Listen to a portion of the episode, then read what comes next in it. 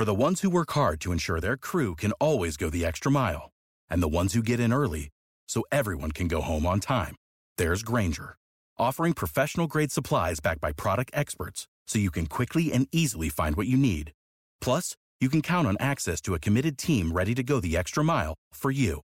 Call, click Grainger dot com, or just stop by. Grainger, for the ones who get it done.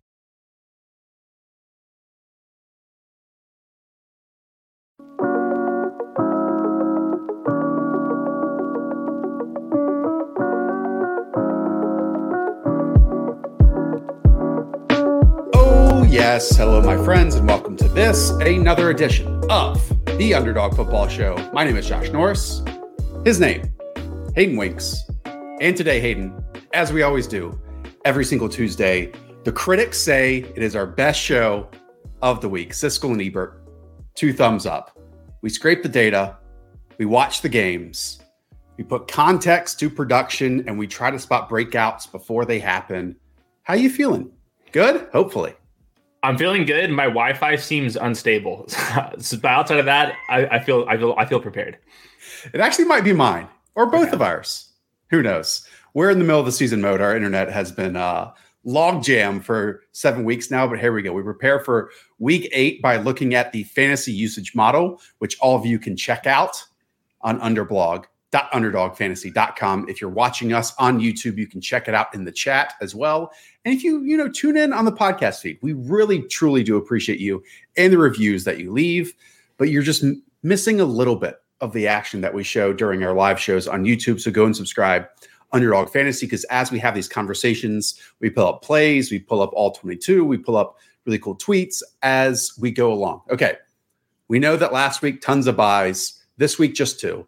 The Baltimore Ravens and the Las Vegas Raiders, two of the better offenses out there, though, Hayden. And just looking at, you know, the schedule, last week it was full of, you know, double-digit underdogs. As always, we'll have our preview show on Thursdays.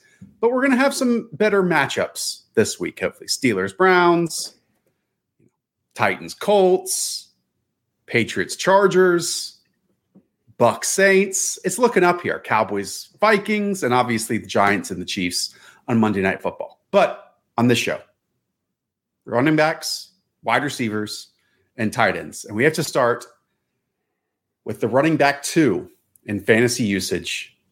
That is good old Leonard Fournette. We love him.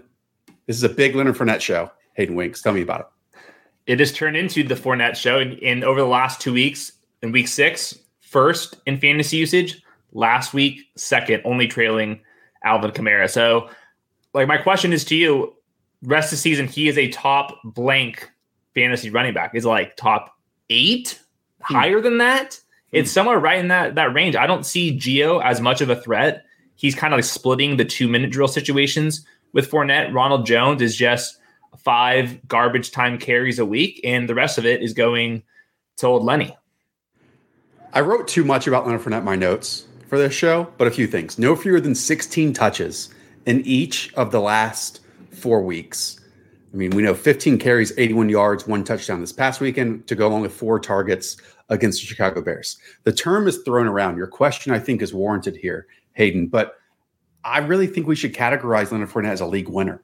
Like oh, we yeah. brought it up last year with James Robinson. We brought up this year with Darrell Henderson, especially depending on when your draft was, but it really doesn't matter with Darrell Henderson. We're learning about that, where at times you still shouldn't talk yourself out of drafting a player like that in a situation like that. That's in their conversation later on. With Leonard Fournette, these were some players drafted ahead of him. A J. Dillon in the eighth round, Ronald Jones in the ninth round, Michael Carter, Zach Moss, Jamal Williams, James Conner in the tenth round. All, other than Rojo, you know, contributors basically to your fantasy season. But Leonard Fournette right now, this is a team. It's not just a hot streak. It's really just a microcosm of how great the Bucs offense is, that unless they suffer, you know, major offensive line issues, I don't see production wavering at all for Leonard Fournette. And how many teams and how many players at that position can we say that about across the board? Very few, even the ones that we drafted in the first two rounds. So it's almost a matchup proof, you know, production proof player that we're getting here, because he is the most dependable runner, the most bet- bet- dependable receiver that doesn't give you a tell out there. And because of that, yeah, top ten the rest of the way for me for Leonard Fournette. Definitely. I'll also throw in film. Like, he's bankable of the film too. I mean, there's not, there's, this is not the twenty nineteen, twenty twenty Leonard Fournette. This is like Super Bowl Lenny. All season Lenny is, is what we're getting from him. And obviously the New Orleans Saints are a really fun matchup this week. That's at the four twenty-five window. And again, we'll cover all those games by game on our Thursday show. All right, let's jump back to the fantasy usage model. Hayden Winks. Let's jump to the running back four in fantasy usage over the last few weeks. I know that we dazed and confused on Monday Night Football, but what Alvin Kamara did against the Seattle Seahawks, twenty carries, eleven targets.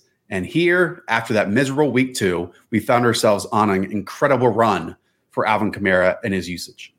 So they're not using the second running back at all. And the only reason why I wanted to talk about him here is, yes, the targets are up, but I think just the Saints in general are about to get way better. Like, Michael Thomas should be back in the next month. They just got Traquan Smith back. Their offensive line has quietly been really banged up all year. Hopefully that uh, changes pace too. They've got linebackers back. They've got uh, defensive linemen back. It's just a, a, a much better Saints team. That'll only help Alvin Kamara out. So hopefully they throw the ball to him like six plus times a game. But even when he's not doing that, he's the goal line back, and Taysom Hill um, still hasn't practiced yet since that concussion a couple weeks ago. twenty-three, twenty-seven, twenty-six, twenty-one, and thirty touches for Alvin Kamara this season in five of his last six games. Again, we can throw out that week two performance against the Carolina Panthers because the usage that we're getting here with Alvin is, is absolutely magnificent. You brought up an interesting one, and a couple more things on his usage. thirty-three targets for Alvin Kamara this year. The next closest on the team, twenty-six for Marquez Callaway. Then after that, it's sixteen. And then you mentioned the backup running backs, because we've seen throughout his time in the N F L, you know, paired with Mark Ingram, even Adrian Peterson at the start of that. Um, Latavius Murray, one hundred fourteen carries for Alvin Kamara this year. The next closest on the team at running back, Tony Jones, who's on I R, and that's that's at nineteen. Nothing's going to change. And I think what the major difference in efficiency and success for this team is getting back their offensive linemen, because, again, the first few weeks of the year is without Teron Armstead. It was without Eric McCoy. They got both of those back in the last couple weeks, and especially last night. Now they've lost Andrews Pete, it sounds like, to a pec injury. But among the pieces, he might be the one that they can, you know, move on from and, and continue to compensate for. I, I do want to ask you, though, about that Michael Thomas situation, because how much of the offense do we think is going to change with Michael Thomas once he does get back into the fold? Because that's a, a player that we've seen be a volume sponge. And right now, Alvin Kamara is the one who is the volume sponge.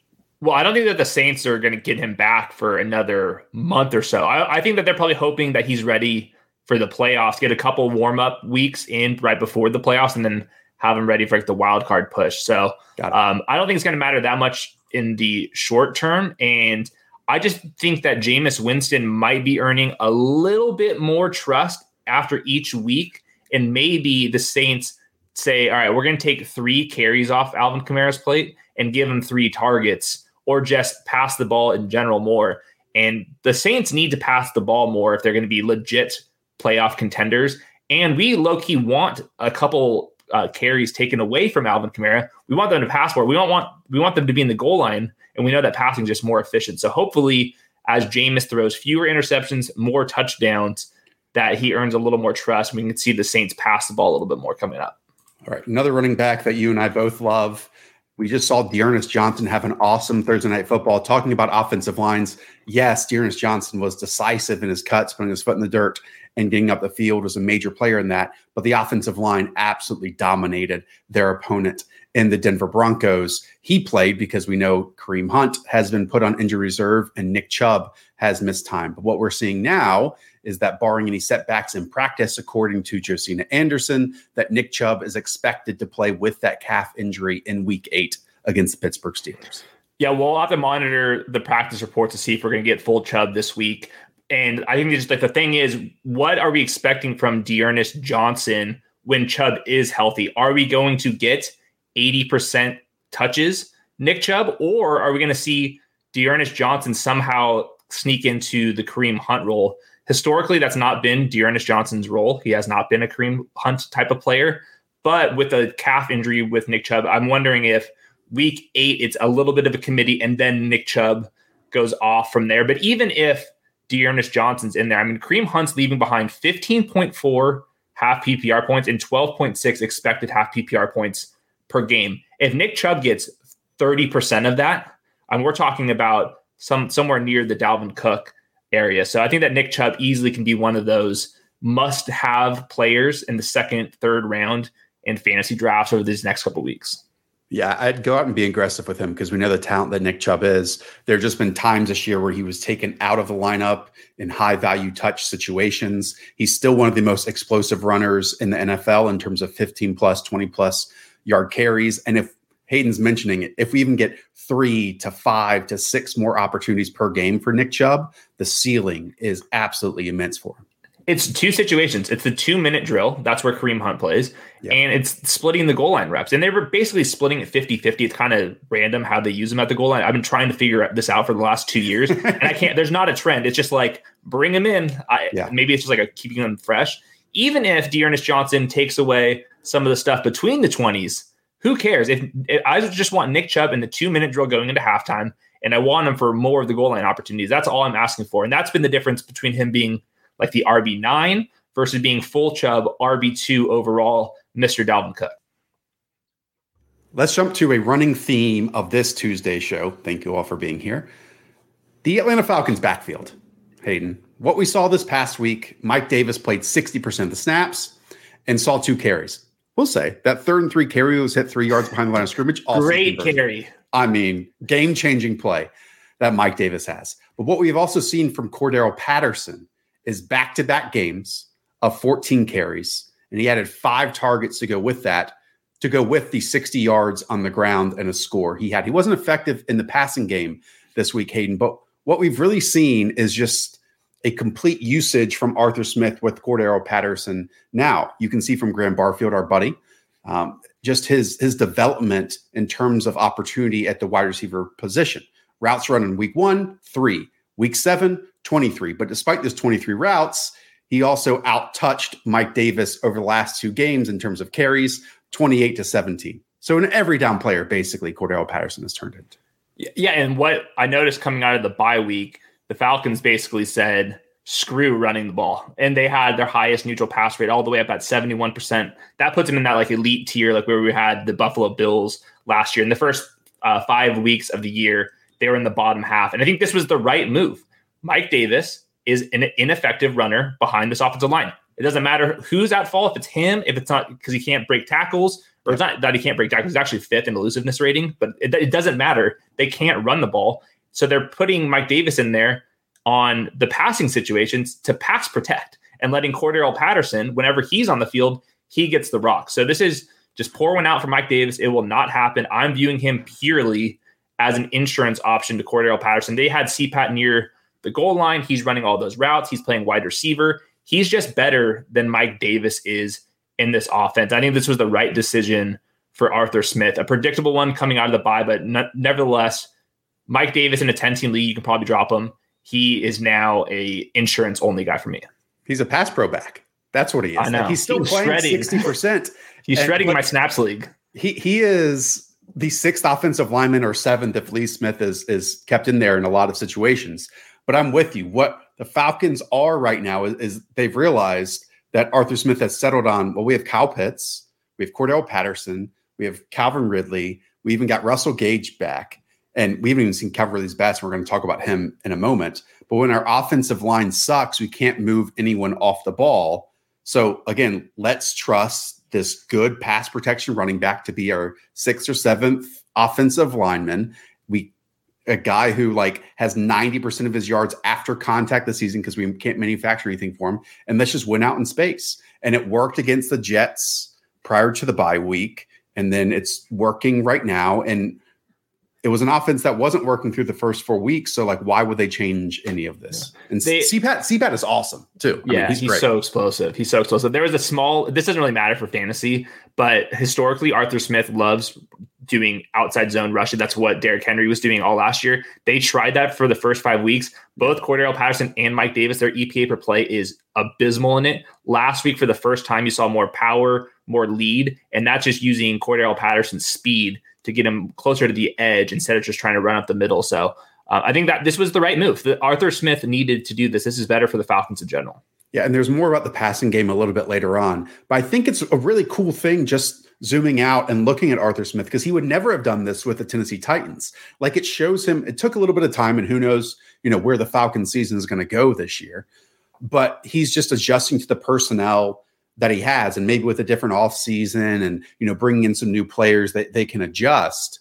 But it, it, it is cool to see him go and turn in this offense into something on the fly and adjust, because you don't see a lot of, you know, play callers able to do that around yeah. the league. Last note on Mike Davis. Last year, uh, they needed Mike Davis out in space for this checkdowns, and he was really good in that role. They don't need Mike Davis in that role, and that's probably his best attribute, is just evading tackles, because he's not explosive at all, and he loves to bounce things when he shouldn't be doing that. But out in space, he was very good last year. There's no need for that in this offense, where you can just throw the ball to Kyle Pitts, yep. Calvin Ridley, and now all of a sudden Cordarrelle Patterson. So this is a this is a win for for Arthur Smith. We were very out on him early. I think that this is just like, you needed a little bit of change, and we finally got out of the bye. I think their bye week came at the perfect time for yes. them and to adjust on the fly. One of my favorite things about the show, by the way, is just seeing the chat answer each other's questions while listening to us and like fix their lineup. Uh, love that stuff. If you want to be a part of the chat, all you have to do is subscribe to the channel. It's totally free, and you can get in on that, and it happens immediately. Helps us on the channel as well, and liking this video does too. So uh, all of you, Connor, Mark, Harry, Durko, Macho, keep fixing those lineups. We'll keep talking. Here we go. Hayden, we got to talk about Thursday Night Football.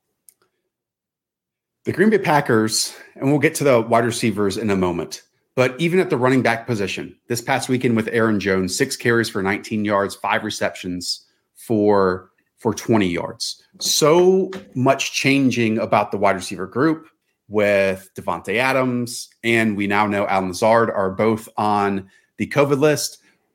We saw a down week from Aaron Jones, really one of the first this season from him this past weekend. Do you expect that to change, and even like the totality of the approach of the Packers for Thursday Night Football?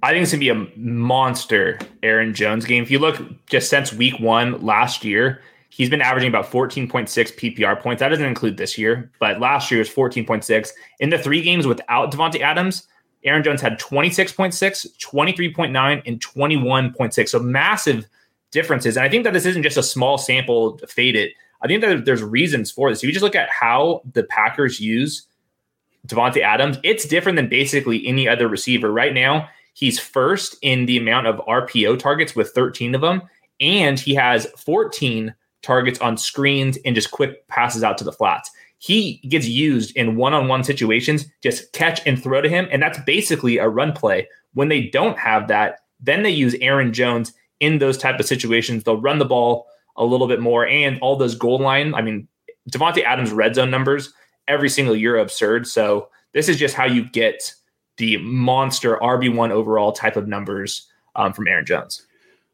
First, let me rewind to this past weekend, because it was a productive or unproductive day for, for Aaron Jones. And I think the reasons why, Hayden, is they realized that they couldn't run the ball with their backup center in. They're still waiting for David Bakhtiari at left tackle. And when they couldn't run against Washington's defensive front, which is, you know, their best part of their entire team right now, of Jonathan Allen, who's their best defender, and then you have Montez Sweat and Chase Young on the outside and a bunch of other pieces, Aaron Rodgers just knew he could shred them in the passing game to all different levels and could do it on elongated plays or, or short plays as well. So if the running game was taken away, then you obviously have a quarterback that can shine his own. But to your point and about the passing game, I would expect this to be a massive, massive Aaron Jones contest, to the point I bet we see he and A J Dillon on the field at the exact same time, motion Aaron Jones out and allow him to cook either linebackers or safeties one-on-one in a lot of situations. Yeah, I think you should move the A J projections up a little bit. I don't want to get too carried away, but right. He's going to be on the field more for sure. Khalil Herbert, eighteen carries for one hundred yards against the Tampa Bay Buccaneers, most by any running back this season, and a loss or a win. I mean, even more than Sonny Michel did it when the Rams beat the Bucs this season, including a twenty-nine-yard run, which I believe is the longest of any back against the Bucs this season. Also had five catches for thirty-three yards. I guess my only question here And look, that was, you know, Khalil Herbert's most difficult matchup this season and the worst game script he's going to see probably all season long. My only question, we have this gem of a mid-round running back right now in, in real N F L draft circles, but we have a looming David Montgomery coming back at some point this season. Not to look too far in the in the future and, and get negative here, but I just wonder how that backfield is going to look, Hayden, because there's special in Khalil Herbert right now in terms of his vision, his one-cut ability, and get upfield and running hard. I don't know how you put that back in the bottle after what he's shown right now. Some of the beat reporters think that Khalil Herbert's going to take Damian Williams' job when David Montgomery gets back, and that's like what we should expect. After last week, he played fifty-one of sixty-six snaps. D- Damian Williams only played eleven. Um, so I think that in the long term, David Montgomery will be the one, but I do think, like you're saying, Khalil Herbert deserves at least some run, and he should be the number two for the rest of the back or rest of the year. I think he's going to be in the mix for a lot of years coming up. I think that he's been that impressive. The short-term question for me is Damian Williams got activated on the Saturday before a Sunday game. That means he didn't practice. Will he play more next week after practicing, or is Khalil Herbert going to be this mini bell cow? Because that's the difference between Khalil Herbert being a fringe R B one, high-end R B two, or being closer to that flex play. So that's like what I'm trying to find out going forward. To me, I think that Khalil Herbert is so much better than Damian Williams and that he should have this mini bell cow role and that Damian Williams can mix in on occasion. And I know what you're saying. I totally agree with you, but that's not really taking anything away, in my opinion, from Damian Williams' talent, because he's still talented. Like, he's still probably yeah, he's one of the better totally backup running backs in the N F L, but Khalil Herbert's a starter. Like, he's a starter, starting caliber runner in the N F L. Now, the next three weeks, Hayden, the 49ers, the Steelers, the Ravens, in the next three games, I should say it's over four weeks for the Bears. I think what we've seen from that team is after cutting both of their starting tackles this offseason, they can't pass protect at all, along with Justin Fields maybe not getting them the right situations and then holding the ball maybe a tick long at times. It's the whole formula is not working in the passing game. Um, with that said, and considering that, I think that they're going to continue to lean on this running game no matter what, but you still have to pass the ball. Like I sent out a joking tweet saying that, like, oh, I don't know if they're going to cross double digit passing attempts once they get Dave Montgomery and Khalil Herbert back in this lineup. But I still think, like, if this is any indication, and the game was so far out of hand that you could, you know, trot him out there and not try to close a scoreboard and all that kind of stuff. But this is a player, as you're alluding to, we should consider a top twenty, at least in my opinion, running back as as we go along. But yeah. Questions then pop up, like it's so much different than a lot of these other runners yeah. that we can count on each and every week. For now, he's a top twenty, but I'm tracking the news. If Damian Williams is practicing and the beat reporters are saying it's going to be a fifty-fifty split, and if David Montgomery's coming back earlier than expected, then like Khalil Herbert's like an obvious sell high. So, hmm. um, but I think they're just like for the next five years, I think Khalil Herbert's going to be a name on our radar. Yeah. Well, David Montgomery is needs a contract after the twenty twenty-two season too. So that's another interesting narrative to follow too. Okay. Carolina backfield.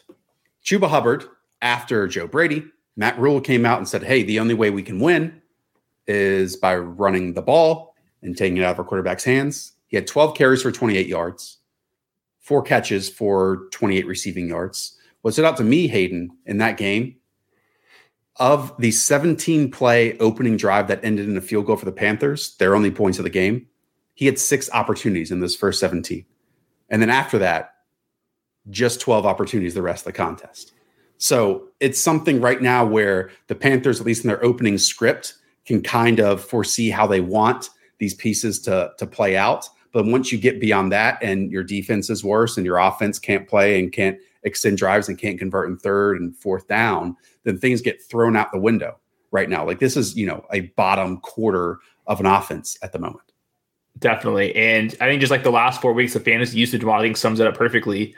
R B sixteen usage, but he's the R B twenty-five per game over that period. And it's just, it's Chuba's not a difference maker, and their offensive line is a difference maker because it's so bad. And Sam right. Darnold has been a difference maker because he's been so bad. So he's the volume guy. He can get into the end zone. He can run a little hotter. He could have a big game um, because he is the in a mini bell cow role, but it's just it's tough scenes for them.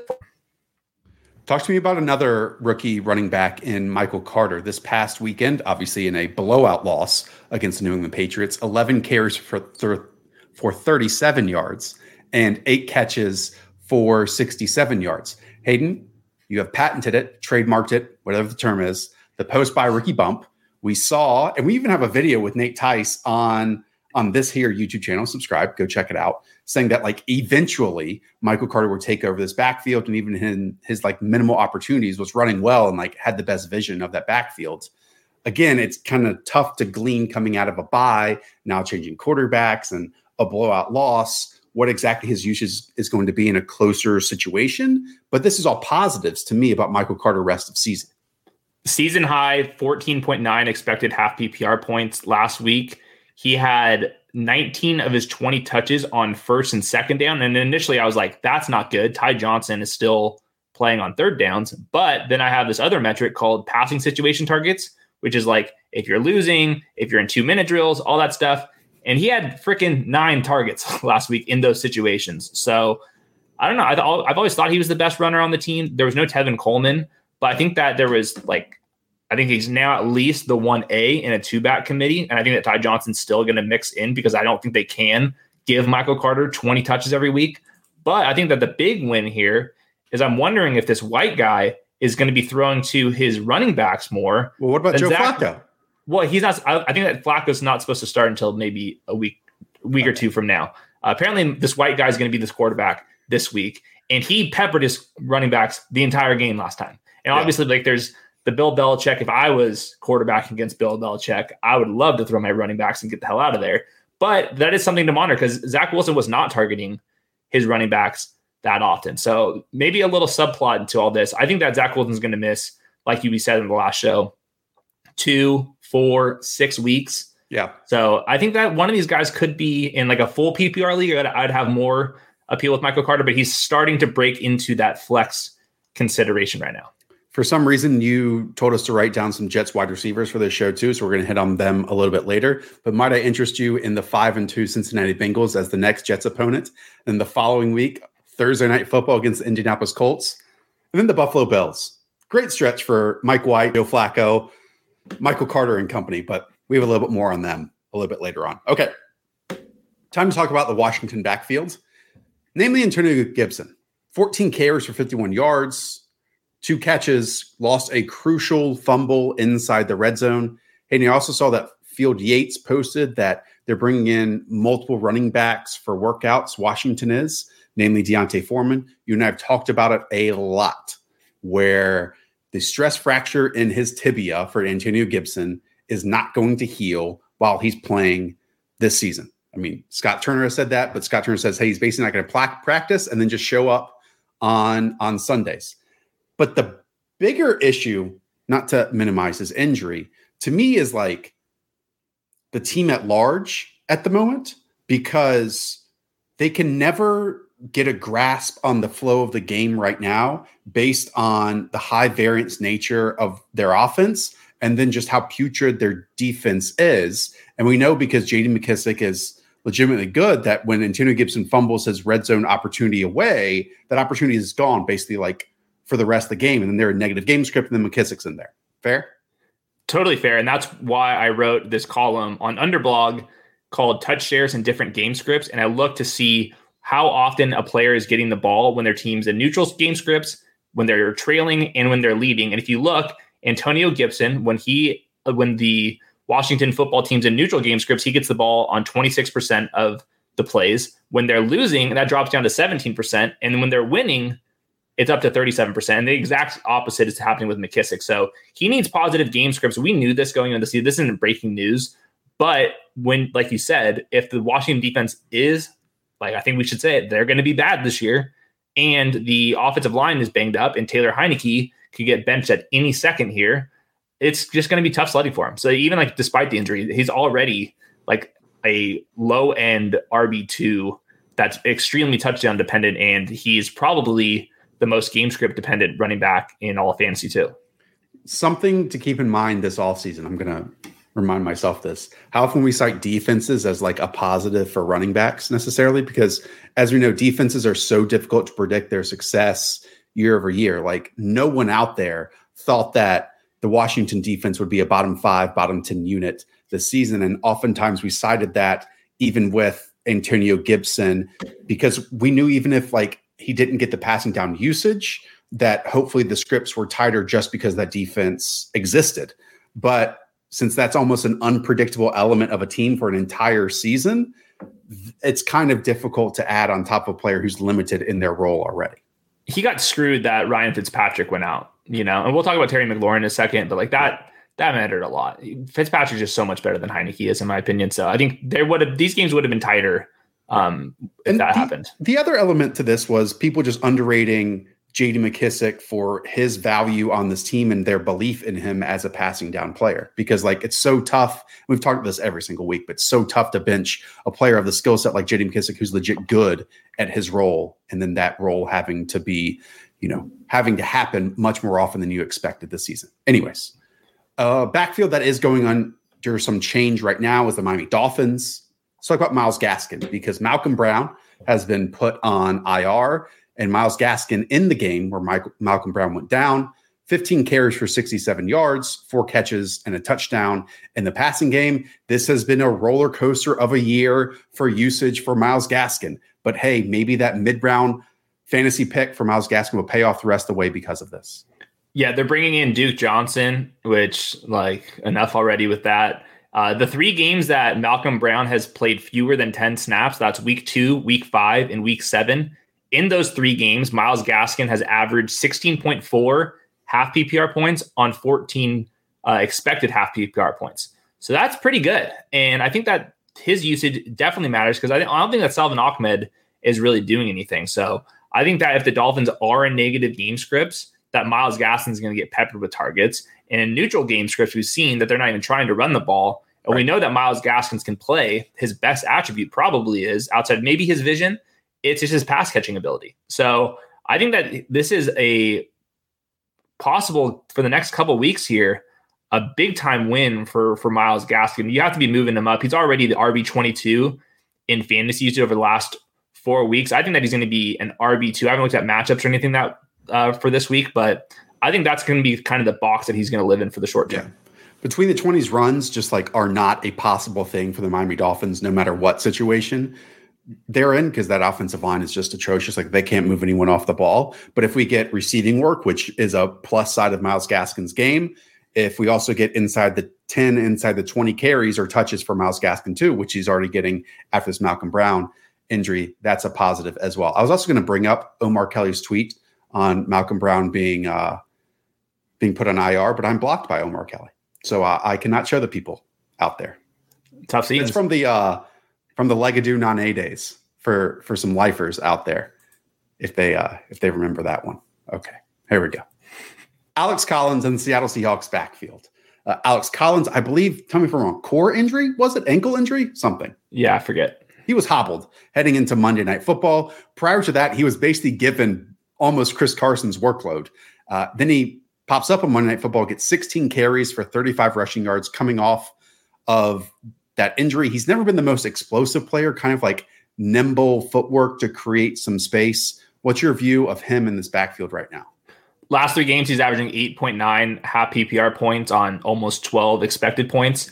Last week, we got Rashad Penny back, and he played on the passing downs. So that muddies this thing up. Uh, like you said, I think that he kind of is in that Chris Carson role, because Chris Carson wasn't playing passing downs, but Rashad Penny possibly should earn more work Um, if he gets healthier and healthier. And with Geno Smith, it's like pretty obvious that this offense is going to be pretty bad. So, I mean, Alex Smith, I guess, in a bye week, go for it, but it's it's not going to be good.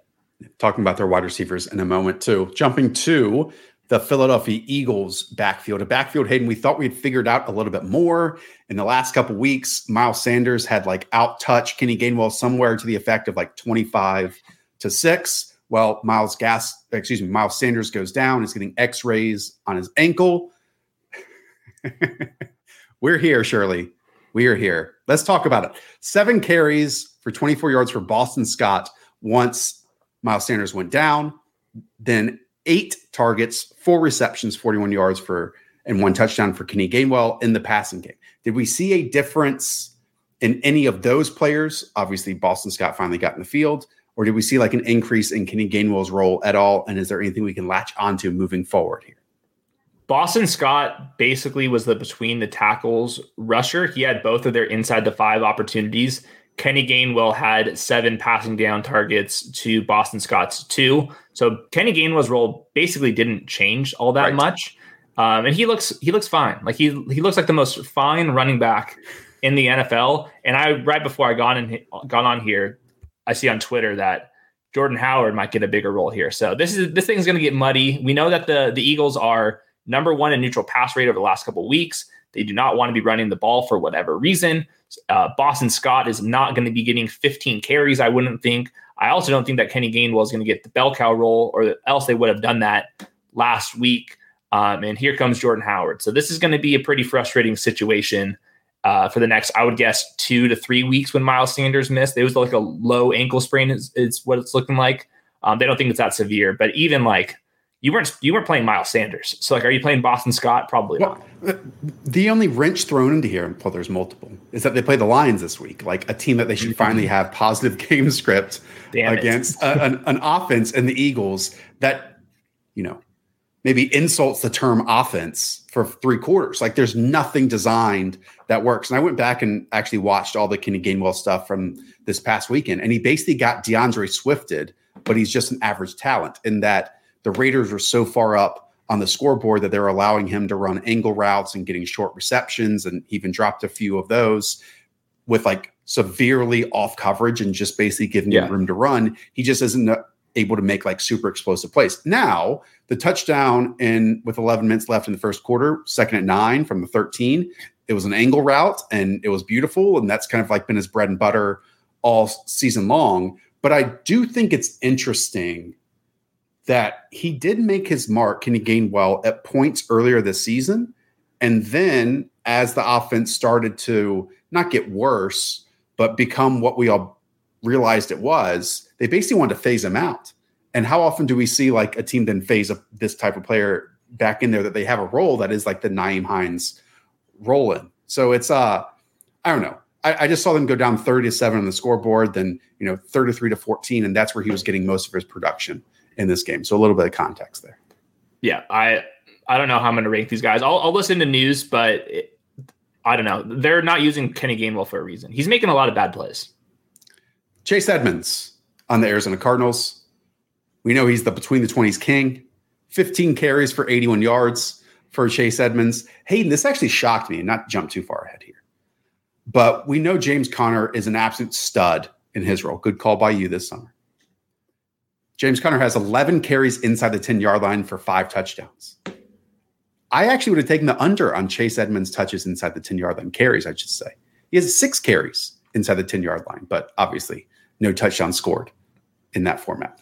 He had one last week, um, but that was after uh, they brought James Conner in for a couple plays where he just didn't get a carry. Um, and that was like a, a play out from the four-yard line. And just like I've I've studied this, you the only I only used inside the five carries because you see some of these like scat back types still get in there like on like first and eights from like eight yards out. But once they get like really close, like in, within like three or four yards, that's when they actually turn to their power back. Um, but I wanted to bring him up because Chase Edmonds, he had those two weeks where he was playing through that shoulder injury. Right. And in those two weeks, he was averaging seven point seven expected half P P R points. In all the other games, including last week when he was a full participant in practice, that goes up all the way to twelve point eight expected fantasy points. And we saw last week, James Conner played a season low twenty-one snaps. Uh, and he did split the goal line work a little bit. Um, so something to monitor, maybe that they want to get Chase Edmonds going a little bit more than that kind of committee that we've seen uh, most recently. But I would still be shocked if it's like first and one, right at the one yard line. I would be still very surprised if that's not James Conner. Two things. Pro Football Reference doesn't offer inside the five yard line carries, so I'm screwed there. That's why you got a code. I'm going to teach no. you R this summer. Nah, dude, I got way too much to do. Way too much. I got to work on this tan. Okay. All that kind of stuff. You know, you know me and laying out. I got to crisp up like a cookie. The other thing is I think it is tough to discern certain things in players' games and in production, like Chase Edmonds playing through that injury. He was still out there and still, you know, it wasn't just a missed game. So it, it can look like his role has changed, but really they're probably just holding him back because they have James Conner, who they trust as well. I think it's back to exactly where it was. But if we do see, you know, some inside the ten, inside the five yard line touches like you're talking about, that's a big positive, because every time Chase Edmonds is slippery, man, he's, he's to me, the perfect back right now for them based on like the compensation that they're giving it. Again, it all, it all continues to run really well for the Cardinals at the moment. He was good last year. If anybody wanted to watch him, he was good last year too. That's my take.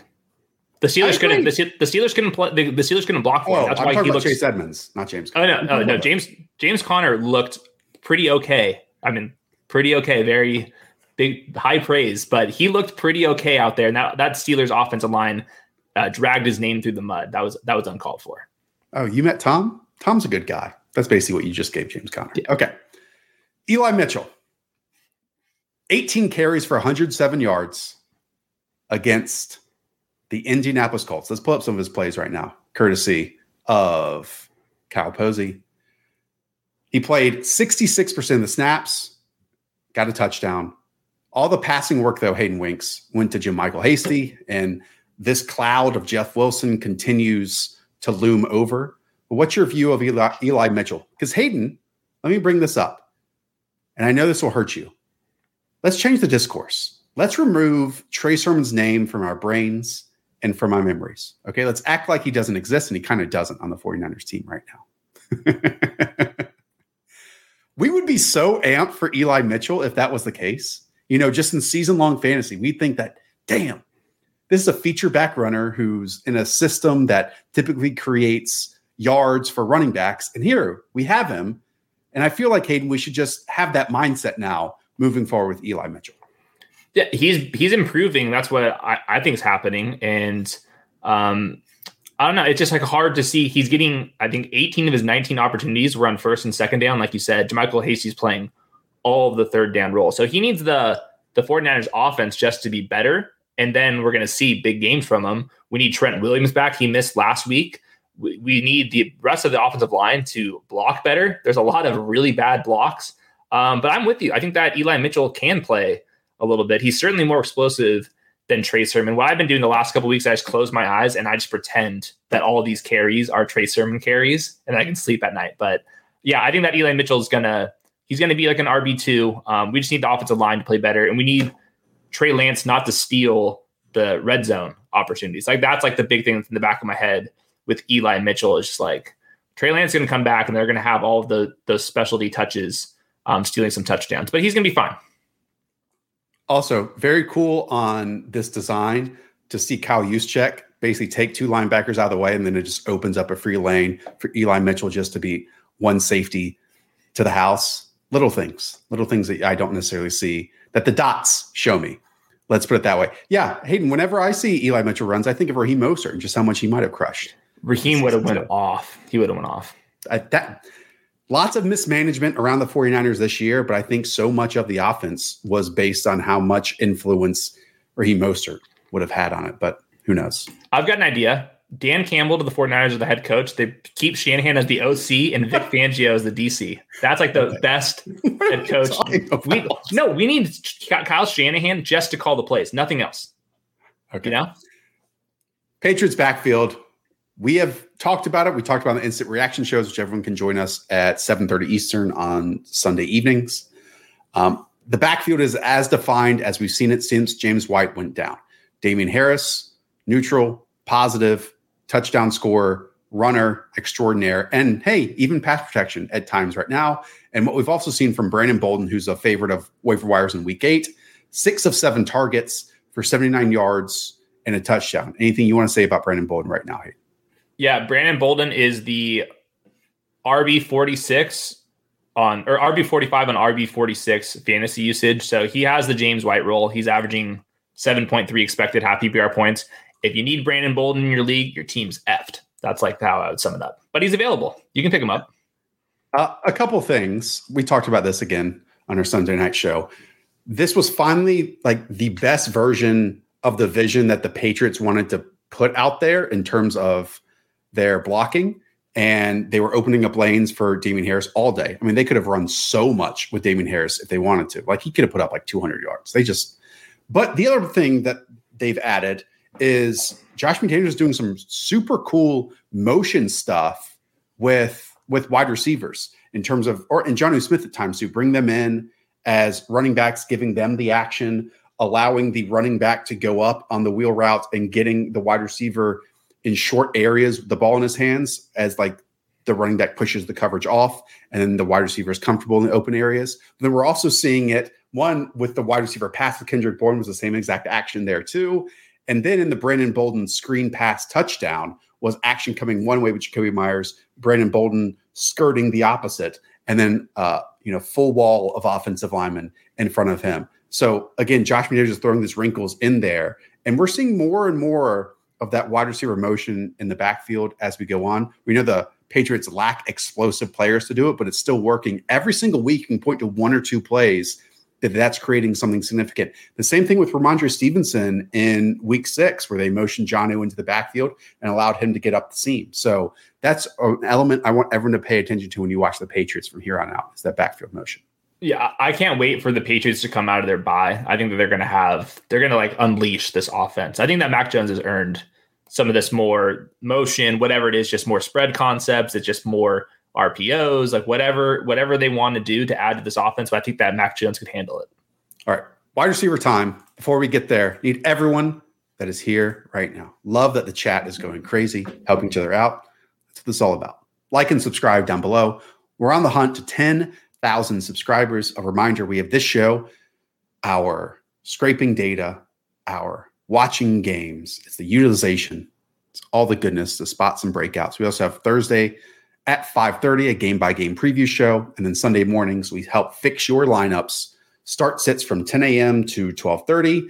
And then an instant reaction show. We go game-by-game, reviewing and recapping all the narratives and performances from the day at seven thirty Eastern. And a big reminder, if you are new to Underdog Fantasy, we have just launched a deposit match. First-time depositors, deposit whatever you put in, and we will match it directly out of Hayden Winks' pocket. He is on Jif peanut butter sandwiches and ramen noodles for the next month to pay for this promotion. So go use promo code the show. Whatever you deposit into Underdog for first time, Hayden matches it. ninety-nine dollars, boom, ninety-nine back in there. All the way up to one Bitcoin. That's where I draw the line. You have so many extra though. Okay, here we go. Wide receivers, and we're going to get in some big names here.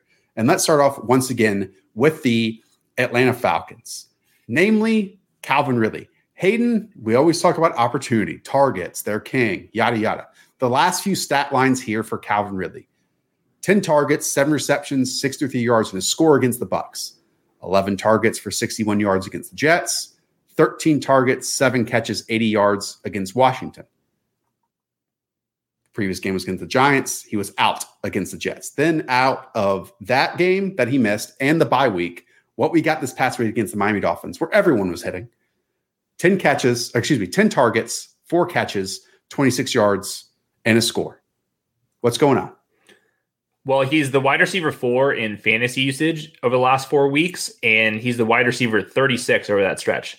So the the Falcons, to me, it was positive that he got ten targets. It was positive that they had their highest neutral pass rate. It looked like, just from a game plan perspective, that they're going to use Kyle Pitts as a legit wide receiver. And I think that will let uh, Calvin Ridley have some softer coverages if they're going to, if defenses are going to line up with a legit corner on Kyle Pitts. I just don't know why he's not producing. Like, I, I don't like, he seems fine, right? Like, have you been, you've been watching him? Like, there's nothing I can kind of grasp that's telling me that like he should be having this below average season, but like right now, he's the wide receiver one hundred eighteen out of a one hundred twenty in fantasy points over expected over the last couple of weeks. Mm. So I don't know what the hell's going on. I think that he's just positive regression, and this is just small sample. But I, w- I was curious to see if you think that there's something else with this Calvin Ridley stuff. Yeah, two things. One, we saw this with Kyle Pitts, that the usage was great, but he wasn't hitting. And until we got to the Jets game in London, it's been rocket ships in those, what, two games ever since. So, like, the usage is there. And we also know, and we've talked about previously on the show, that the Falcons offense is at their best right now. I think they've like figured it out. They figured For out sure. what they do well. The other thing though, is Calvin Ridley is being used differently than he was last season. And Matt Ryan's throwing in different areas than he was last year. I mean, Matt Ryan, and I talked about this already, but he was number two in the N F L last season in twenty plus yard pass attempts. This year, he's twenty-ninth. Calvin Ridley led the N F L in twenty plus yard targets last year. He's thirty-ninth at the moment with just nine. So some of these targets are in shorter, not shorter areas of the field. Like it's not a low A DOT still. But is he getting that insane top five usage along with a top five quarterback throwing down the field this year? No.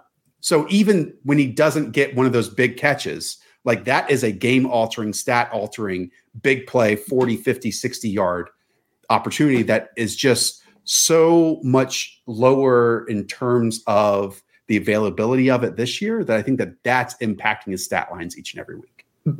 The only counter I have to that is just, I think that with the offense changing, some of that has just been more air yards. And like right now, the last four weeks, and one of those games Calvin Ridley didn't play. This also includes a bye week. The Falcons are leading the N F L in air yards over that stretch. So maybe this is a positive where we can't figure out something like, it, there's, it doesn't, he doesn't look slower. He's not like no. dropping every pass. I think it's just been kind of some variance and just he's been missing time. Um, but I'm encouraged by more air yards, more overall targets, and Calvin Ridley is like the number one buy low for the model. And I, there's nothing about the film that's telling me like he's just not the same player this year. So um, I think he's just probably just buy low if you can. So A DOT in twenty nineteen, thirteen point nine yards, twenty twenty, fifteen point two yards, this year, nine point nine yards. Yeah. I mean, that's a, that's a sizable difference. For sure. I wonder that's if that's going to go up, though, because those first couple of weeks were painful right. to watch. So we'll see. I'm with you. Yeah. Again, we saw the Kyle Pitts and the usage was there, but the production was not. And that hit. I think still utilizing these pieces in their proper ways the rest of the season, that should be a lot better. Anything about Russell Gage? I mean, in his return, six targets, four catches, sixty-seven yards and a score. It was a slow start. I mean, he didn't get his first catch until the final play of the first quarter. And really, a massive part of his production was that second and eight, forty-nine-yard touchdown that he split the two, well, one cornerback in Xavier Howard and the safety down the middle. It was a great throw by Matt Ryan. Yeah, I don't have any Russell Gage notes. I just think that with Kyle Pitts doing what he's doing and with Calvin Ridley's usage, it's just going to be hard for Russell Gage to pay off, especially when they're scheming touches to Cordarrelle Patterson. It's like those three guys and everyone else is pretty much dust. Terry McLaurin time. In Washington, he is just incredible. He when is. You go back and watch these games, so many of these targets and passes, especially in his direction, are hospital balls. I mean, they're so awful. Kind of two things, though, there. Like, on one hand, sure, if you want to spin it, Taylor Heineke is giving him a chance to go up and win a lot of these contested catches, uh, which is good because Terry McLaurin's an alpha and, and can do that. But on the other hand, he's getting drilled, like, over the middle of the field, on the sideline, coming down hard after, you know, getting tackled in, in midair. But as we know, this past weekend, twelve targets, seven receptions, one hundred twenty-two yards, and a score against the Green Bay Packers. So I only wanted to bring him up for a couple of reasons. Like you said, he is incredible, and he keeps getting open. And then Terry Mc, or uh, Taylor Heineke can't get him. And this is just like a bigger, broader question about like regression and what what does it mean. He's the wide receiver six in fantasy usage over the last four four weeks. Wide receiver sixteen in half P P R. I think this is like a good point. Like he's probably not a positive regression candidate because t- Taylor Heineke literally cannot throw in the ball with right. any consistency. So like this is a situation where he has wide receiver one usage, but probably is going to be a boom bust wide receiver two with plenty of upside when he does come down with these. But this is just to me, like he's in one of the worst situations um, out there, but he, he makes so many guys miss out, out in out in space. Yep. He's just like a complete player. I hope that next year they can get him a legit quarterback. I don't know if that's going to be a trade up, a veteran who's, who's going to come over to Washington, but he needs, he needs a one because, or like a top fifteen quarterback. Cause he, I think that he could be a top ten, like real life wide receiver. And we just never get to see like the full appeal of it. You, you see those moments. And again, to Taylor Heineke's credit, he has full confidence in his noodle arm that he can make all these throws. So at least it's not, Not to throw Geno under the bus here, but at least it's not Geno who like doesn't pull the trigger, doesn't want to throw down the field, who gets super tentative. We see that with a lot of backup quarterbacks across the league.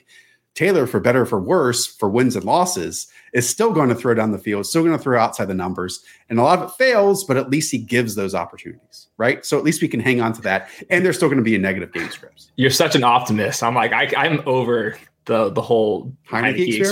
experience. I'm, Heineke's I'm going to be here for a long time, man. I'm he's sure. Like, he's like our Jeff Garcia, if that name sweet. rings a bell to you. No, I know Jeff Garcia. Give me a break. Time to talk about the Green Bay Packers. Uh, no, we got a few more. Let's do Bucs wide receivers first, okay? Uh, I guess the only question here on the Bucs wide receivers, Hayden, is how do you spot the breakout?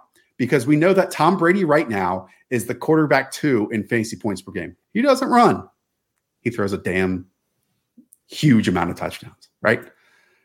But we've seen Antonio Brown weeks. We just saw Mike Evans week. We've seen Chris Godwin have huge numbers. Gronk have huge numbers. Is there anything you can pick out?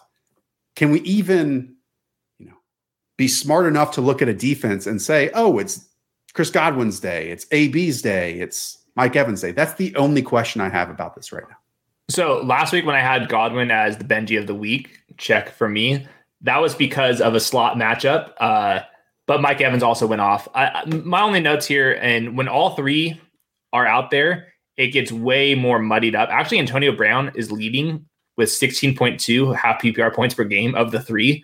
Um, but when Antonio Brown is out, Mike Evans jumps from eleven point nine expected half P P R points up to seventeen point one. And then Chris Godwin goes up about three expected half P P R points too. So um, when A B's out, Chris Godwin and Mike Evans are both wide receiver ones, kind of like going back to those Jameis years. And then when, when all three are active, they're all wide receiver twos with upsides, and like, you're starting them no matter what. Uh, like there's not a matchup, nothing about the game scripts, nothing. They're all out there. Um, and Tom Brady's on pace for fifty-one touchdowns. Like that's, that is so absurd. Yeah. I mean, I'm just looking at it right now. Mike Evans has thirty-seven receptions, five hundred yards, seven touchdowns. Chris Godwin, five hundred twenty yards, three touchdowns. And then Antonio Brown, missing two more games than the rest, has four hundred eighteen yards and four scores. Like Mike Evans is a top ten wide receiver in fantasy points per game and half point P P R scoring. Chris Godwin's around like wide receiver seventeen, and Antonio Brown's in that mix too. It's unfair. Throwing in Rob Gronkowski when he gets back, throw in Leonard Fournette, who's in a great offensive line. Again, the Bucs remain incredible, despite the up and down nature of their defense at the moment. But at times, you know, certain sides of the ball pick the other one up. Okay. Green Bay Packers wide receivers time. Hayden, we know Devonta Adams out on the COVID list. Also, just about an hour before this game, this show, I treat it like a game, Allen Lazard placed on the COVID list, unvaxxed, so he definitely is not playing. A couple news and notes here. Malik Taylor, back for this game, who apparently was great in the preseason. And Marquez Valdes-Scantling should be reinstated off injured reserve for this game as well. And dare me, positive Norris over here, throw in Aaron Rodgers' stats in the last six games without without Devontae Adams. seventeen touchdowns, one interception, six and oh, one hundred twenty-five passer rating. Hayden, if he hits home like this on Thursday Night Football against the, what, seven and oh, six and oh Arizona Cardinals, who's going to catch the football? Who's doing it? I was hoping that you were going to tell me who it was. I, I all my notes, I haven't got to this game and all the detail like that you have, was Randall Cobb ran around on thirty-two of forty-two dropbacks. If they do use three three wide receiver sets, Randall Cobb will be in the slot. There's a chance that he is a two wide receiver set starter. I think M V S um, is the player to note here. And then you get your Malik Taylors, your Equanimeous Saint Browns, and those guys. But I'm just expecting the offense to change. More fullbacks, bring in that second tight end. There's a Robert Tonyan split out there. I think he had, um, in the three games Devontae Adams missed last year, he averaged like forty-seven receiving yards and one point seven touchdowns per game. Um, so obviously that's pretty fluky, but uh, Robert Tonyan becomes a, a tight end two streamer, and we'll, we'll have to monitor M V S's status. So when I was preparing for this game this morning, I wrote up a lot of Allen Lazard's usage, and so much of it was in the slot, and then that gets thrown out the window. And right in the trash. Overall, what stands out to me is that when Aaron Rodgers is missing Devontae Adams, just historically, he has to play much more inside the structure of this offense. Like, he has to rely on Matt LaFleur a lot more in terms of when a player is open, the timing of the throws, because we know with him, Devontae Adams is just the elite separator in the N F L. It can be early, it can be late, it can be no separation in a back shoulder throw. No one is going to mimic that one-to-one I S O wide receiver winning for Aaron Rodgers in this game. I think most importantly, what we talked about at the top, Aaron Jones is going to be heavily featured in the receiving game. I think week two against the Lions, if I'm remembering correctly, was his most targeted game with six. I bet he equals that, if not surpasses that in this game. And where is the strength of this team at the talent at an offense right now other than quarterback? It's it's at the running back position. So I bet they do some really cool things with Aaron Jones and A J Dillon. But if you had to ask me to like pick which wide receiver is going to be the most productive, it's not Randall Cobb. I don't think it can be Malik Taylor. I, I think it has to be M V S, but, you know, better in best ball, quote unquote. Oh, yeah. Could it be better in Thursday night football, Hayden Winks, this week? Well, I just want to make sure they're not like rushing him back from injured reserve. So I haven't caught up on the news, like make sure like this isn't just like desperate throw him out there, even though yeah. his hamstring isn't ready. But like my head's telling me this is M V S, Robert Tonyan, but most importantly, Aaron Jones season. Like Aaron Jones, like lock him up for twenty-five fantasy points. Thing about the Cardinals, though, like early on, we had that conversation before the Jacksonville game about their run fits and how they were all over the place. They've improved a lot. I mean, J J Watt is playing extremely well. And the other part of this, Hayden, Chandler Jones is coming back for this game, too. Also off the COVID list, Chandler Jones is. And then you bring in, you know, Isaiah Simmons and Zaven Collins, and it feels like the, the, the game is slowing down for them, too, at the linebacker spot. That's helping. Now, is it as good as their pass anyways? But, yeah, I'd expect to see some creativity from, from Matt LaFleur. And some inside of structure moments more often than Aaron. Don't you think that Aaron's going to relish in this opportunity? I know he would much rather prefer Devontae Adams out there, but going up against the only undefeated team in the N F L and being like, I'm going to put these no names on my back, bring back Jake Kumro, whoever else, let's get it done. Let's fire in these tight window throws that he's still doing every single week. It's absurd, the throws that he's making on a weekly basis. It's going to be fun. It's going to be a fun watch. I'm going to hit the over on the Jordy Nelson receiving yards prop. Jordy won't get off his farm in Kansas. He will not do that. I interviewed Jordy, Jordy Nelson at a Super Bowl a couple of years ago. Super nice guy. There we go. Super nice guy. Here we go. Going from that fun to hell.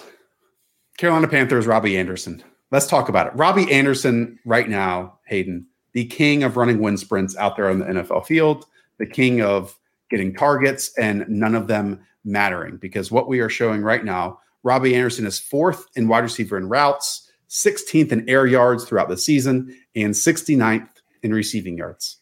That's not good. It's really bad. He is dead last in fantasy points above expectation, um, according to my model. And I was just trying to figure out what is going on, because he is getting targeted. I mean, he's like wide receiver, I believe, sixteen fantasy usage, so he's getting targeted.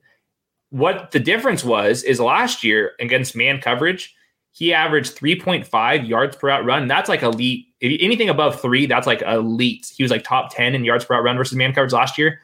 This year, it's under one. Yeah. What? I mean, what happened? Lots of things. One, I believe that this offense was more efficient and more productive with Teddy Bridgewater at quarterback. It's fair to say. Facts. Sucks. I thought it was too big to fail because I thought no one could really be. It's not like Teddy was awful last year, but he wasn't aggressive. That's a good way of putting it.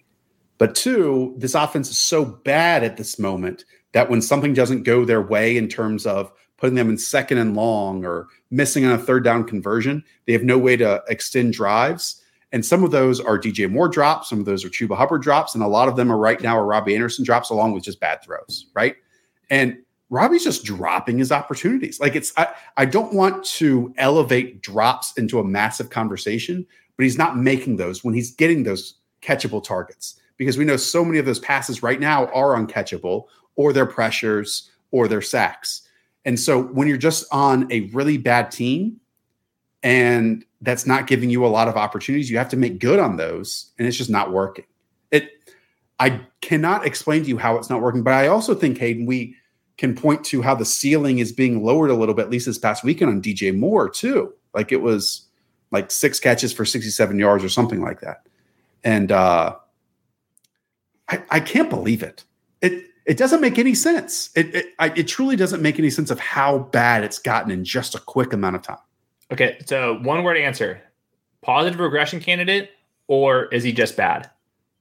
Just bad or regression? Like that's the that's the game we're playing. I'm going to go with regression. Really? I mean, he was so good last year. Like he was top yes. ten in like all of the efficiency stats last year. Like I, I don't see how he's just all of a sudden just bad at football. Like that doesn't make sense to me. What they need to do is get back to last year's usage. And I think they've kind of done that since Terrace Marshall went yeah. down a little bit, but they need to continue that even when Terrace Marshall comes back, because that's where they best operate. I don't know, man. I regression. We're positive. Come on. This is your guy. I can't do it. Wow. I mean, I, I, I thought he was like the biggest sleeper this season in terms of his draft status. Cause again, he was being drafted like eight spots after he finished last year at the wide receiver spot.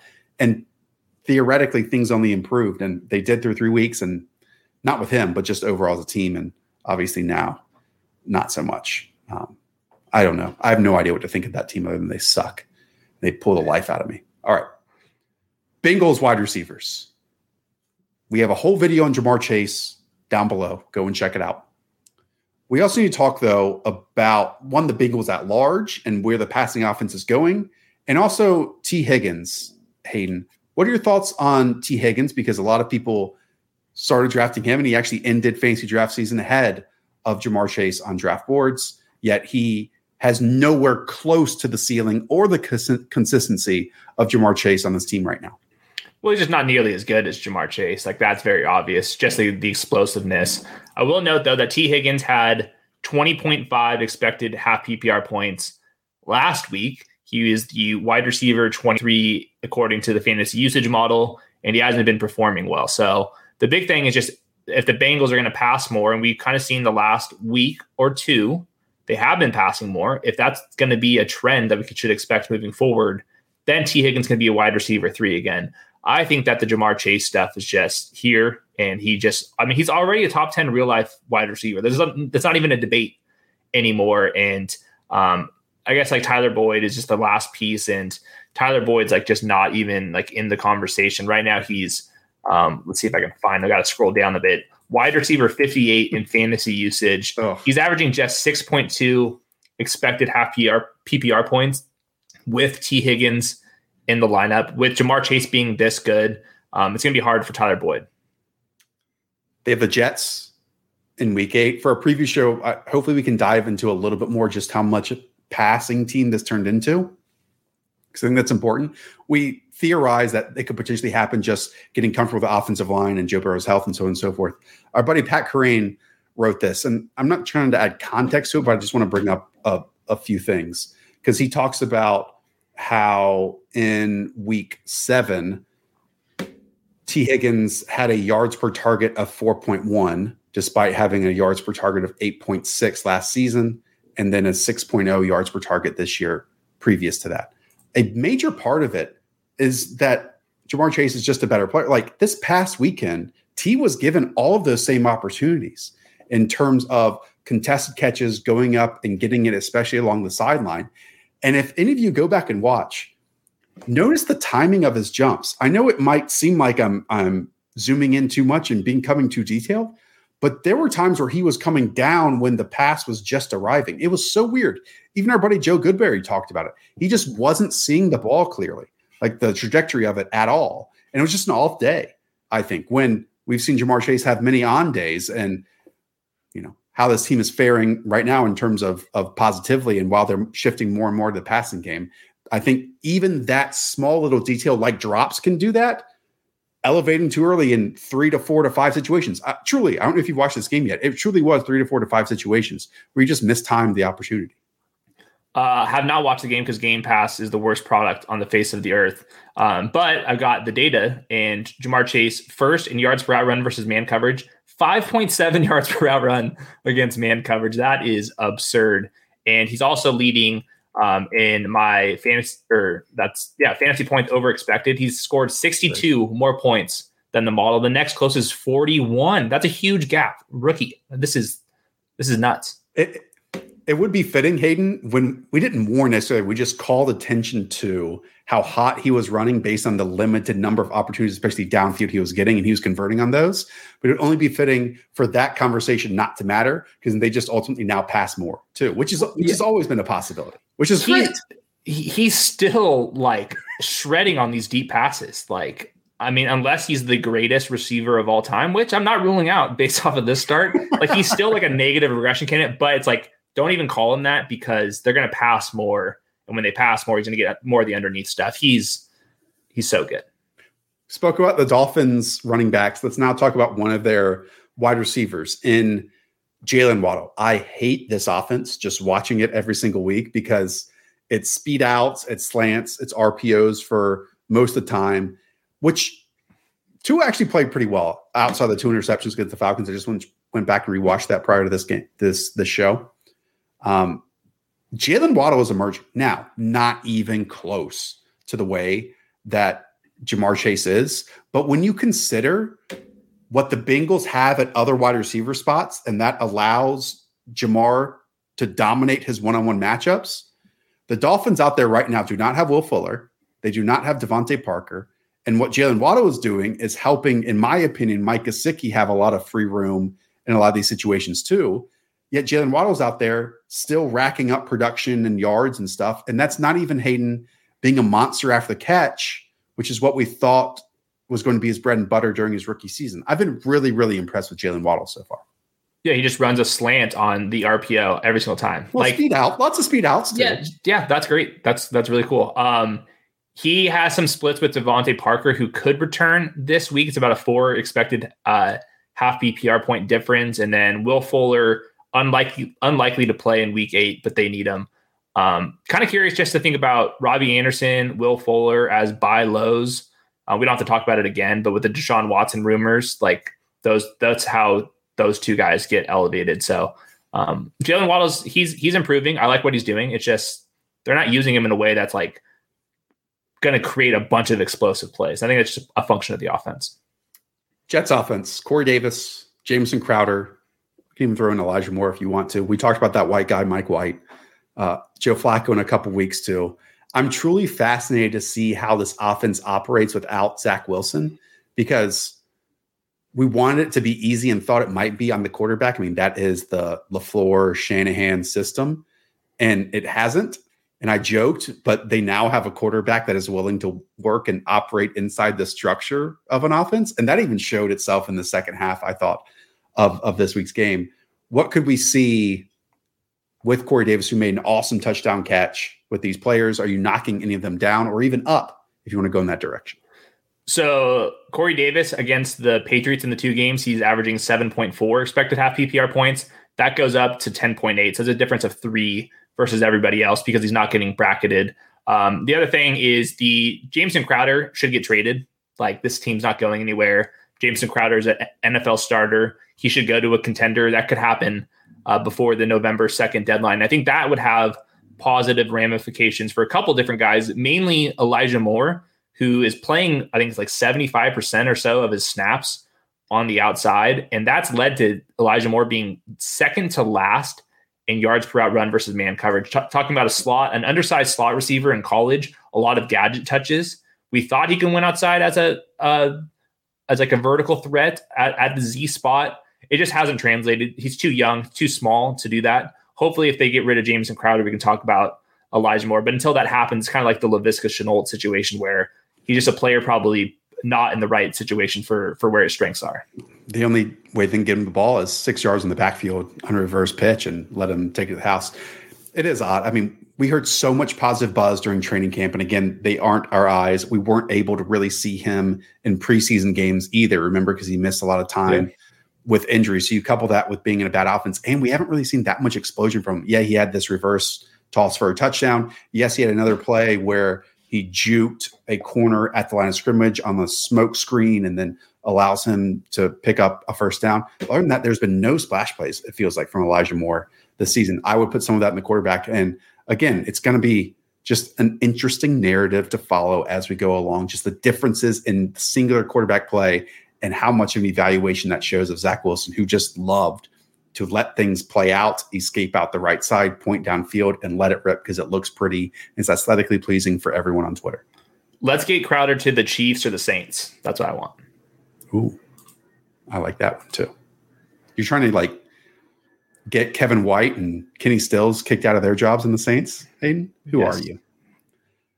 Brandon Cooks. You have his name written down here with the Houston Texans. Is this only really a projection for when Tyrod Taylor comes out? Because without him, it hasn't been nearly the same ceiling. Yep, you, you called me out. Uh, he's averaging f- almost four more expected fantasy points with Tyrod Taylor. And Tyrod Taylor is, is supposed to return to practice on Wednesday.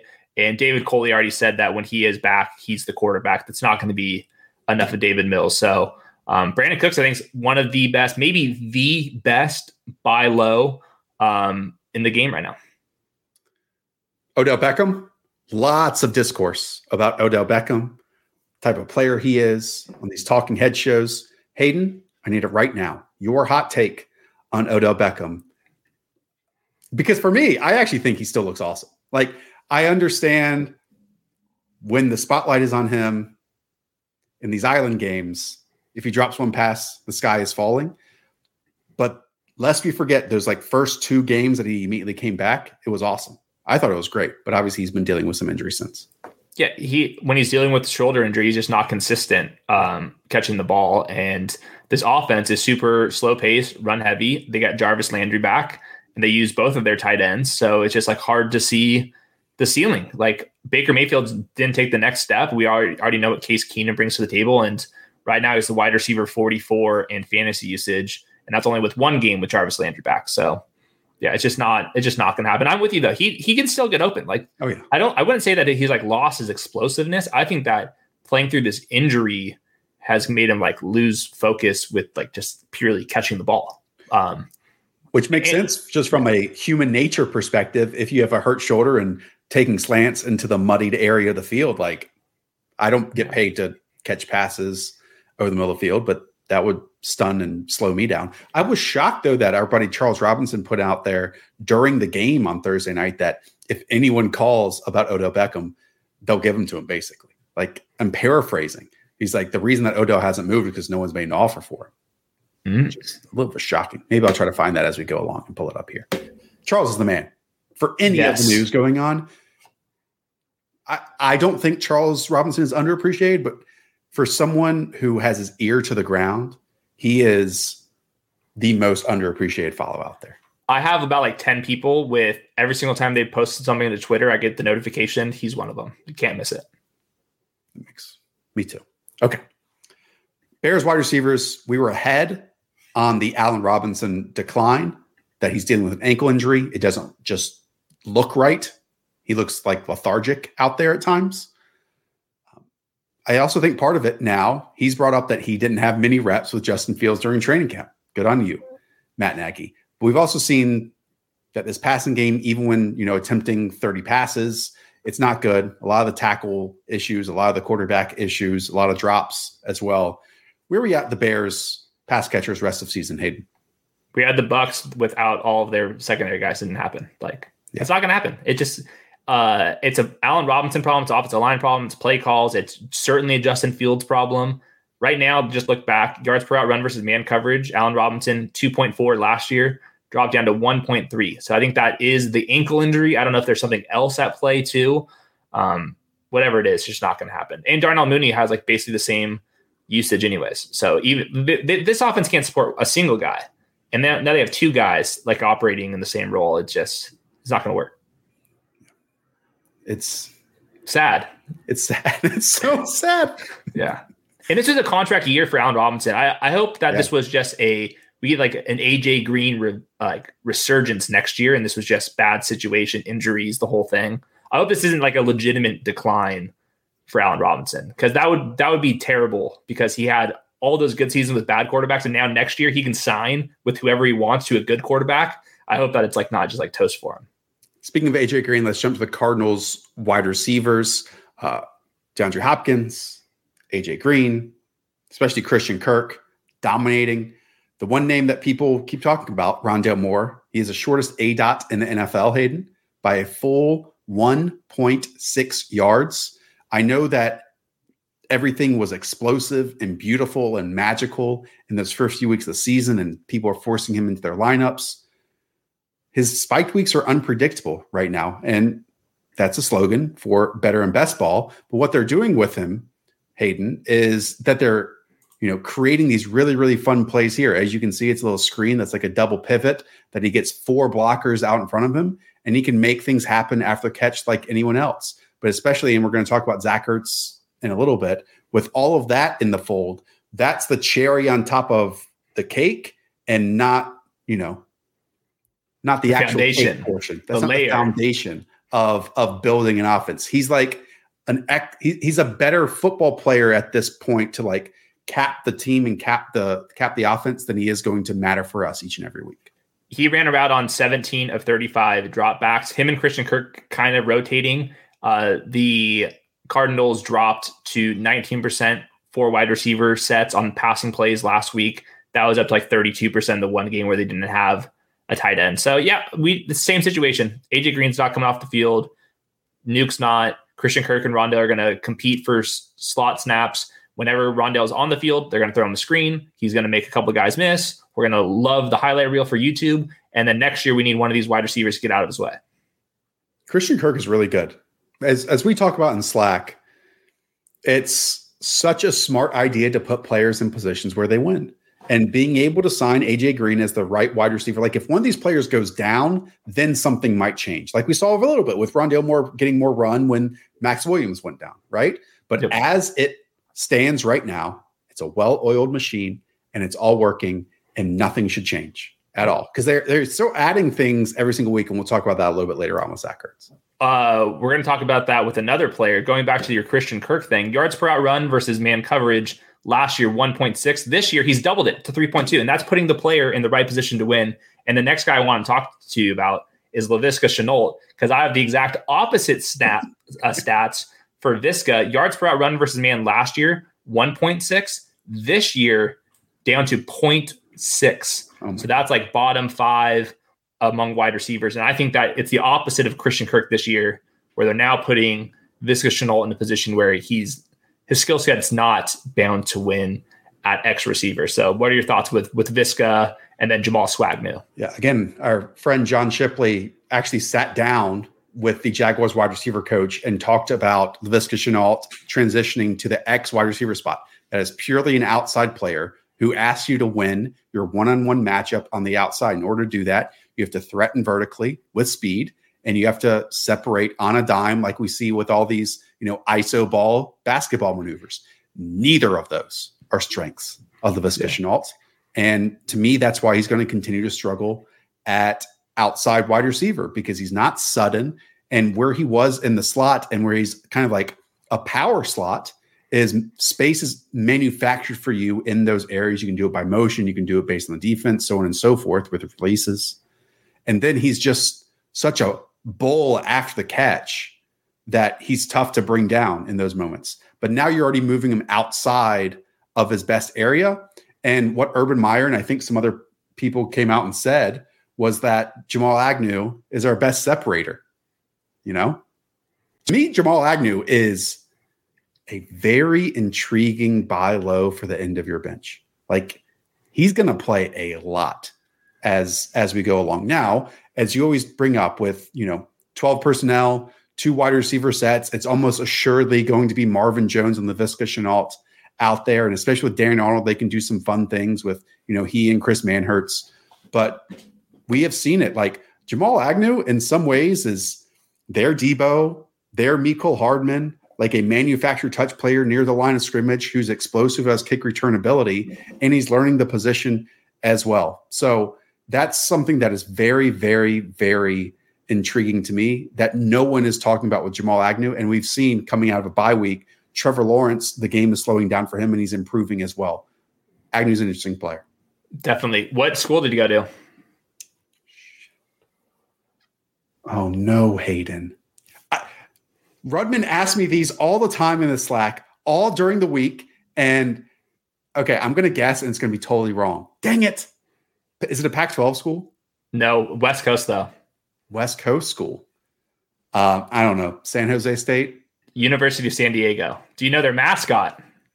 I I do. I brought this up in, you brought this up in, in Slack. It's blue and white. And the Toreros. Not, the Toreros. That's what it was. God, My friends went down to school with him at Jamal Agnew. They call him Swagnew. So we're calling him Swagnew. Got it. Yeah. Over the last two weeks, Jamal Agnew, eleven of thirteen targets, one hundred nineteen yards, and he leads the team in yards per route run. He's thirty-ninth in, in the N F L during that period. And Laviska has only played nineteen snaps in the slot while spending eighty-four percent, eighty-four snaps on the outside as well. So name, we're kind of name sacrificing. We're sacrificing Viska so Swagnew can live. Yeah. Name a podcast talking about Swagnew more than us. I'm serious. I, I know. I wouldn't. I, I wouldn't be shocked if we have some usable weeks from Swagnew as we go along. Can I quickly bring up Khalif Raymond, by the way, yes, before we move on to tight ends? I know we're running late here. I kind of feel like Khalif Raymond can be the wide receiver version of DeAndre Swift and Jamal Williams on this offense. Like, this team is not getting better. They're going to be in severe negative game scripts more than any other team in the league. And what we're seeing from Khalif Raymond is a lot of drags or crossing routes over the middle of the field that Jared Goff goes from touchdown to check down in a lot of ways. And Raymond is that check down, but then he's also getting some vertical shots along the sideline too. To me, he looks easily like their best wide receiver. That's not a high bar to clear or a low bar to clear, but that's something I think we need to pay attention to a little bit as we're entering, obviously, a ton of bye weeks right now. Yep, ninety-two percent of their routes over the last two weeks and averaging eight point eight expected half P P R points. He's pretty quick. The Lions coaching staff loves him. And I saw that one play with the outside release, one-on-one press man coverage, and he made that diving catch. That was an insane play by Khalif Raymond. I think that negative game script Khalif Raymond is somebody that's going to be in your fourteen-team league flex. Yep. I'm with you. I'm with you. Khalif Raymond's a fun player. Where did he play before the Lions? He was Titans, right? Yeah. Dang it. I thought I could get you back. I need to get you back before we get out of here because it can't be one to one. I'll, okay. I'll get you back in a little bit. Okay. Let's go to tight ends. Before we get there, I need all of you. I appreciate so many of you sticking with us. It's our longest show of the year. Imagine how that happens. Hayden, here we are in week eight. Who's talking about that? Who's doing that? Like and subscribe down below. On the hunt to ten K subscribers and new promo for all of you. First-time depositors, deposit anything, skip the guacamole, put it into Underdog, and we match it. It can be ten dollars. It can be fifty-nine dollars. You know, celebrate some fun that we had this year. It can be ninety-nine dollars straight out of Hayden's pocket. It's matched. It's doubled. And then you can twenty X that and pick them by picking five correctly. Let's have some fun. All right. Tight end time. We talked about the running back spot on the Falcons, the wide receiver spot on the Falcons. We have to talk about the tight end spot. The Falcons, and as we have called him, as everyone has called him, the unicorn, the tight end one in fantasy usage, the tight end one in fantasy points over the last few weeks. What Kyle Pitts is doing right now is not typical tight end things where it's alignments and running vertically and winning down the field. It's so beautiful to watch. Is it not the most absurd thing you've seen this season? Like, he's averaging five point seven yards per out run versus man coverage. That is, I mean, that is silly, silly stuff. They were using him as a wide receiver last week, and the Dolphins got so sick and tired of it that they were throwing Xavier Howard and some of these guys out there. So, yeah, this is this is an all-pro season coming as a rookie. He's going to break all the records. I am getting close to putting him over Darren Waller for the rest of the season as well. Yep. I don't, I don't see how this stops. This guy looks unbelievable. And I think it stresses just how much we need to sit back and be a little patient at times, because there was some freak out in the first two or three or four weeks, and a lot of that was the Falcons at large. But now this type of stuff is not going away. Matt Ryan has confidence in him. It's against corners, linebackers, safeties.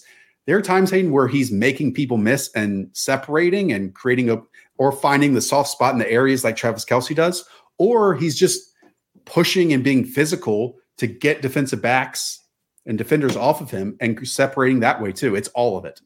And once we find him in the red zone too, bam, beautiful. Yeah. That's right. I mean, he looks like he's going to be the best tight end of all time. Like that's what that's what that's exactly what it looks like. It's absolutely nuts. And you brought this up with Mike Ditka's record. I mean, that record, Hayden, tight ends, how much passing there is, has lasted for sixty years. sixty years. And we might have it broken this year by Kyle Pitts. That's amazing. He will have it broken for sure. That's really amazing. Other tight ends, um, Ricky Seals-Jones, Tyler Higbee, Dallas Goedert. Any of those names you want to talk about? Yeah, real quick. Ricky Seals-Jones, uh, nine point five half P P R points on eleven point four expected half P P R points as a starter. He is Logan Thomas, just not as good.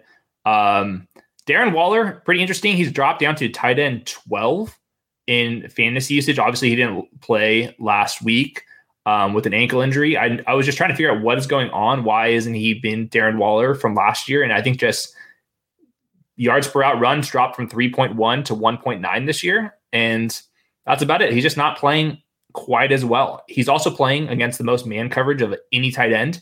Um, so he's been a focal point. Um, and the Raiders have been making him pay because Henry Ruggs is balling, Hunter Renfro's balling, Brian Edwards has been pl- been playing better. So uh, maybe they don't have to go scheme up against Darren Waller, but he just hasn't been playing as well. All the usage and stuff is about the same. He's just not playing as well. That that is something maybe I want to dive in before. Well, they're on a bye, so maybe yeah, I shouldn't. We got a week. We got we got a little bit of time, but like nineteen targets in week one. Let's not re- forget. And it was a ton of drops there in that first half, but he still ended with ten receptions, one hundred five yards, and a score. Then after that, no game of more than eight targets. There are three with seven. But it's it's it's interesting because he's such a, a dominant player. But I think part of it is what you're mentioning. They're getting Josh Jacobs a little bit more involved in the passing game, and Henry Ruggs is emerging as like a legit threat at multiple areas of the field. Yeah, so it's I think not defense, just Darren Waller. Defenses were like, enough already with the Darren Waller stuff. We're going to let Hunter Renfro and Henry Ruggs beat us. Fair. And Hunter Renfro and Henry Ruggs have been beating them. So maybe there's an adjustment. But yeah, I, I would be skeptical of Darren Waller having quite the season as he had last year. With that said, like, he can still have fifteen targets and two hundred yards. And there's only three tight ends that can do that. Ricky Seals-Jones, where'd he go to school? Damn it. Yes. Uh, I couldn't even guess. Texas A and M. Let's go. All right. I think. Chat, let me know if that was correct. Hopefully you played along. Let's close out with the seven and oh Arizona Cardinals because they got their new man at tight end in Zach Ertz, and he immediately comes in and scores a forty-seven-yard touchdown. I actually want to talk about, because Cliff got a lot of flack, maybe a couple times from this show, uh, just in terms of running the same thing over and over and over again. What we're seeing from Cliff Kingsbury, maybe there's some influence from a couple different things, is uh, is he's changing things up on a weekly basis. I mean, this is twenty-two personnel out of shotgun with just a single back. As you can see, it's Chase Edmonds on the left side coming in motion with James Conner in the backfield. You have eighty-four. You don't even know who that is. Plus Zach Ertz on the right side in, in two tight end sets. And then obviously Christian Kirk tight to the formation on the left. And so what this does is it dictates, you know, certain personnel groupings on defense, but it allows you to just run a whole bunch of misdirection. Then you just have a vertical clear out, an over out from Zach Ertz, and then some yards at the catch, a rejuvenated from Zach Ertz as well. Um, I just want to call attention to like the differences in that, because oftentimes we say, again, Cliff just wants to put DeAndre Hopkins on the left, A J Green on the right, Christian Kirk in the slot. And when they change it up, it's successful here. And that's a really, really cool wrinkle that you're seeing from them and a reason why they're seven and oh. He played fifty-four percent of the dropbacks last week, eleven point two expected half P P R points. I think he's going to be like a upside tight end two. Now on the flip side, we have just um, what? Where is he? Dallas Goedert had a season high fifty percent of his snaps in the slot or out wide last week. And with them passing as much as they are and how good Dallas Goedert is, we're going to see Dallas Goedert with some big games here. That was, he basically, he didn't have the exact Zach Ertz role, but he got a hell of a lot closer. We don't like our tight ends in the inline spot. We want them when they're in twelve personnel to be detached. And he did that last week. So that's positive, positive news for old Dallas Goedert. Yes. Go trade for Keenan Allen. Appreciate you, James, being here. Scampers, always. Tony, Shirley, David, Springy, Eric, Juan, and all of you. Long show. Appreciate you all being here with us. Like and subscribe while you're here. Check out our N B A content too on the Underdog Fantasy YouTube channel. W O B late night streams as soon as you watch whatever N B A team you cheer for or root for, or watch League Pass because that product is actually usable. Go and check out W O B streams immediately after. I mean, that guy can talk, and in a good way, entertaining as hell. So yeah, and just uh, to, to tout oh, yeah. Underblog, every single day these guys within a half of a second are posting all of the news. You have anything for N B A, if you're playing D F S, playing Pick'em, you just like to follow the sport. Uh, Underdog's your friend, and there's a there's a Twitter account to follow, but Underblog has got all of the news. Our N B A content's going to be very good, and we have some big N F L content um, news to share eventually too. So stay tuned. Eventually, yeah. Here's the uh, here's the Twitter feed. It's just Underdog underscore underscore N B A, and yeah. After seconds, as soon as it hits, these guys are grinding and getting the news out to you. So for D F S or pick'em lines or betting or however you want to use them, we're here to help you out. All right, everyone. Thanks for being here. We'll be back Thursday, five thirty Eastern, game-by-game preview show. I'm going to go watch some television. Hayden's going to eat some ham and cheese croissants and enjoy his night. Up the Villa. Talk to y'all soon. See you.